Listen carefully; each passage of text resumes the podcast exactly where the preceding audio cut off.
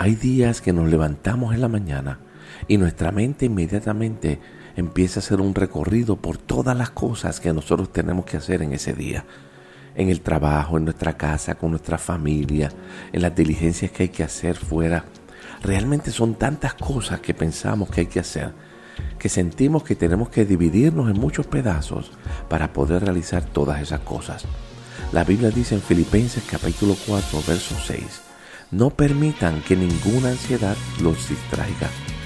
Más bien, transformen esos momentos en una oración de adoración y llenen su petición de gratitud delante de Dios.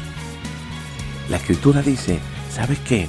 No dejes que todas esas cosas que tienes por delante o que te rodean te dividan, porque la palabra distraer que se utiliza en ese versículo quiere decir dividir, poner en muchos pedazos. Eso no es lo que Dios quiere para tu vida en el día de hoy. Tú estás completo y estás completa en Él. Y aunque tendrás tareas para hacer en este día, yo quiero decirte que no permitas que esas cosas que tienes que hacer dividan tus pensamientos, dividan tu corazón, tus sentimientos y te sientas que estás en pedazos.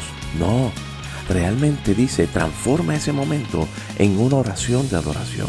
La palabra oración quiere decir un deseo que va dirigido hacia la persona de Dios. Y dice que lo hagamos con gratitud. Que a medida que nosotros vamos poniendo nuestra mirada en Dios y le decimos, Dios, aquí está todo el deseo mío, el anhelo para este día. De esa manera le damos gracias. No le damos gracias porque todo va a salir bien. Le damos gracias porque sabemos Él va a ser nuestra fuerza, Él va a ser quien nos va a ayudar a realizar todo lo que tenemos por delante y sobre todas las cosas, porque no importa qué hagamos, Él siempre va a estar presente.